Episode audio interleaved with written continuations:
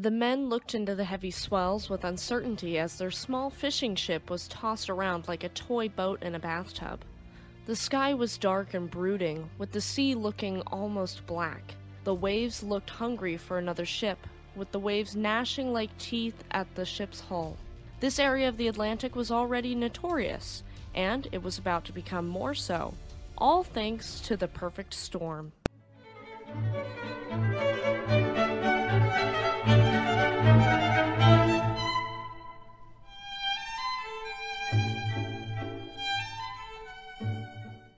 Welcome to Shipwreck Sunday. My name is Eleanor. Just a quick disclaimer for our younger audience before we dive in. This story may be disturbing to some, so viewer discretion is advised. Okay, everyone, let's get into it. Just a quick note here, folks. This ship's disappearance is still in question, and despite the fact there's been a motion picture made on it, we still don't know the full truth and we may never know. If I say something that contradicts with the movie The Perfect Storm, just know I'm going off of the most modern information available. With that said, let's get into her building and specs. FV Andrea Gail is the first fishing vessel I've ever covered. Her original name was Miss Penny for owner Robert Brown. She was built in Panama City, Florida in 1978 by Eastern Shipbuilding, being completed sometime that year as well. She would offload her catch and reload on stores and food for the next fishing run in Gloucester, Massachusetts, though her home port was Marblehead, Massachusetts. Her identification number was 592898. At some point during her service history, her name would change to FV Andrea Gail, but we really don't have much on her service history. Before we get further into her story, let's take a deep dive into the specs. FV Andrea Gail weighed in at 92 tons, and since she's an American beauty, that's in imperial tons. In imperial measurements, she was 72 feet long, had a beam of 20 feet wide, and a depth of 9.8 feet deep. In metric measurements, that's a length of 22 meters long, a beam of 6.1 meters wide, and a depth of 3 meters deep. Andrea Gail was a small shipping vessel with a dark forest green hull, maroon keel, and white superstructure, with her name emblazoned in yellow on the side. She's equipped with a crane for fishing for swordfish and manned by six crew. She also had a sister ship, the Hannah Boden, and she is still fishing to this day. Let's look at propulsion. For propulsion, she was equipped with one CAT 3408 365 horsepower turbo diesel reduction engine for her main engine, one CAT 35 kilowatt generator, and one Lister 15 kilowatt generator, and all of this powered one single shaft propeller.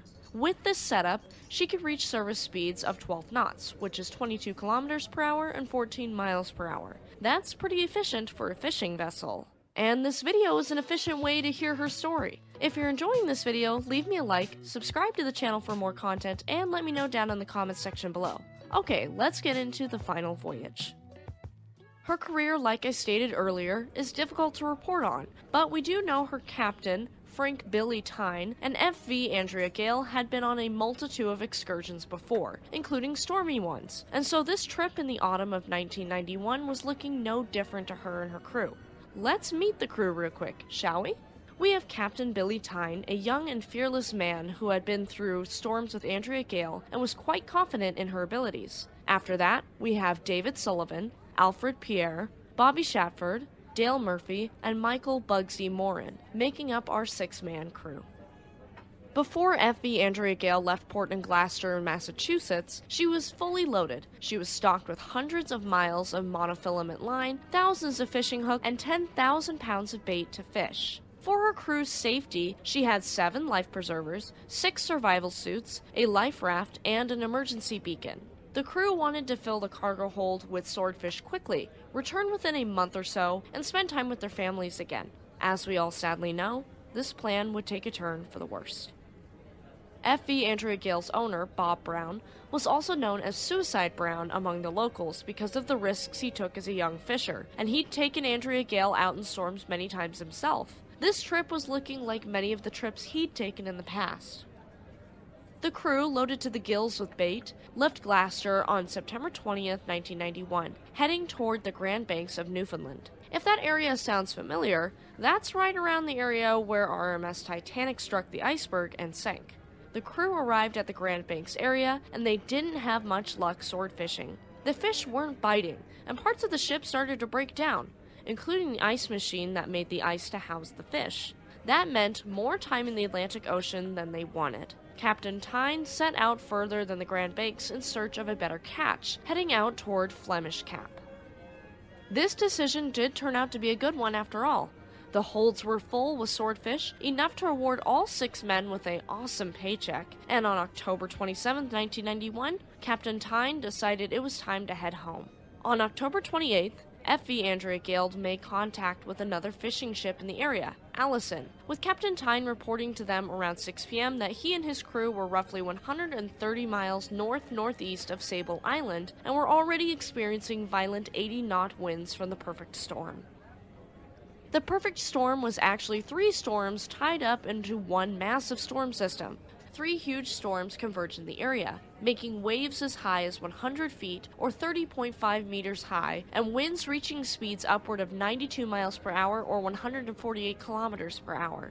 This would be hard for larger ships, let alone a 72 foot long fishing boat bobbing along in these treacherous conditions. While a massive nor'easter was brewing, a hurricane was swirling in the Atlantic, Hurricane Grace, a late season hurricane.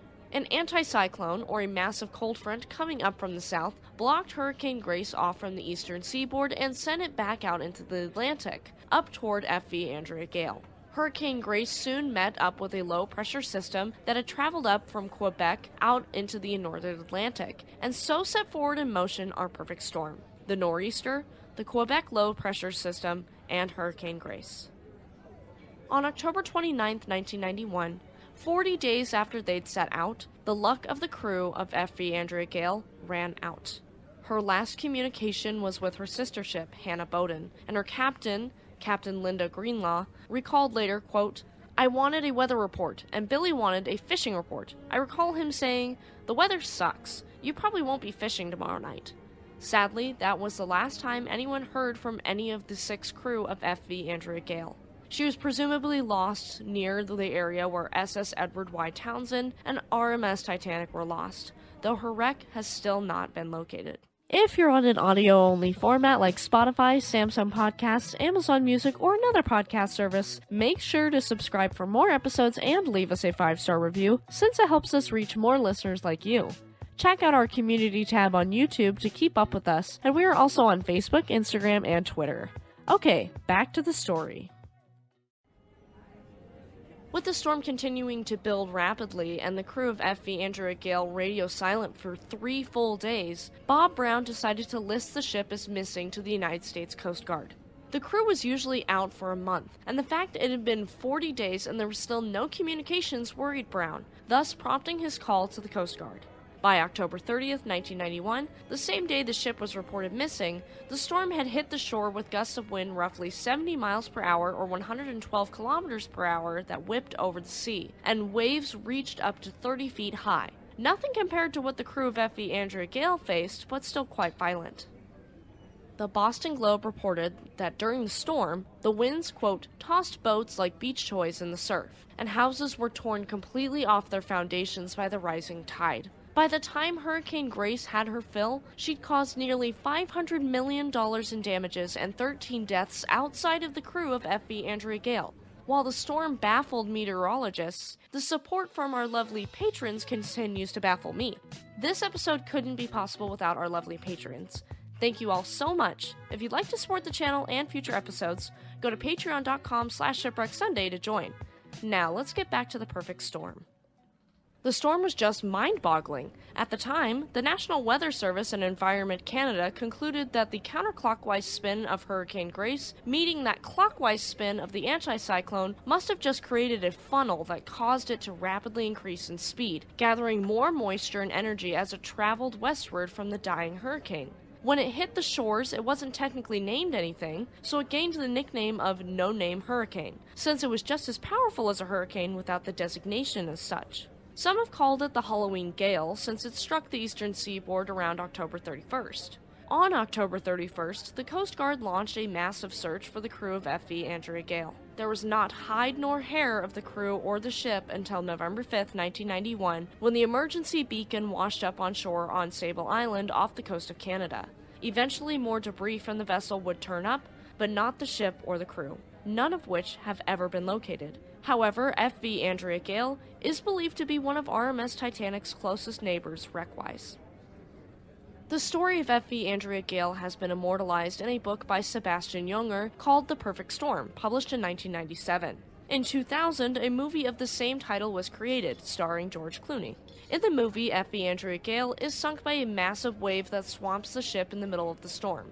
In reality, we have no idea what happens to her.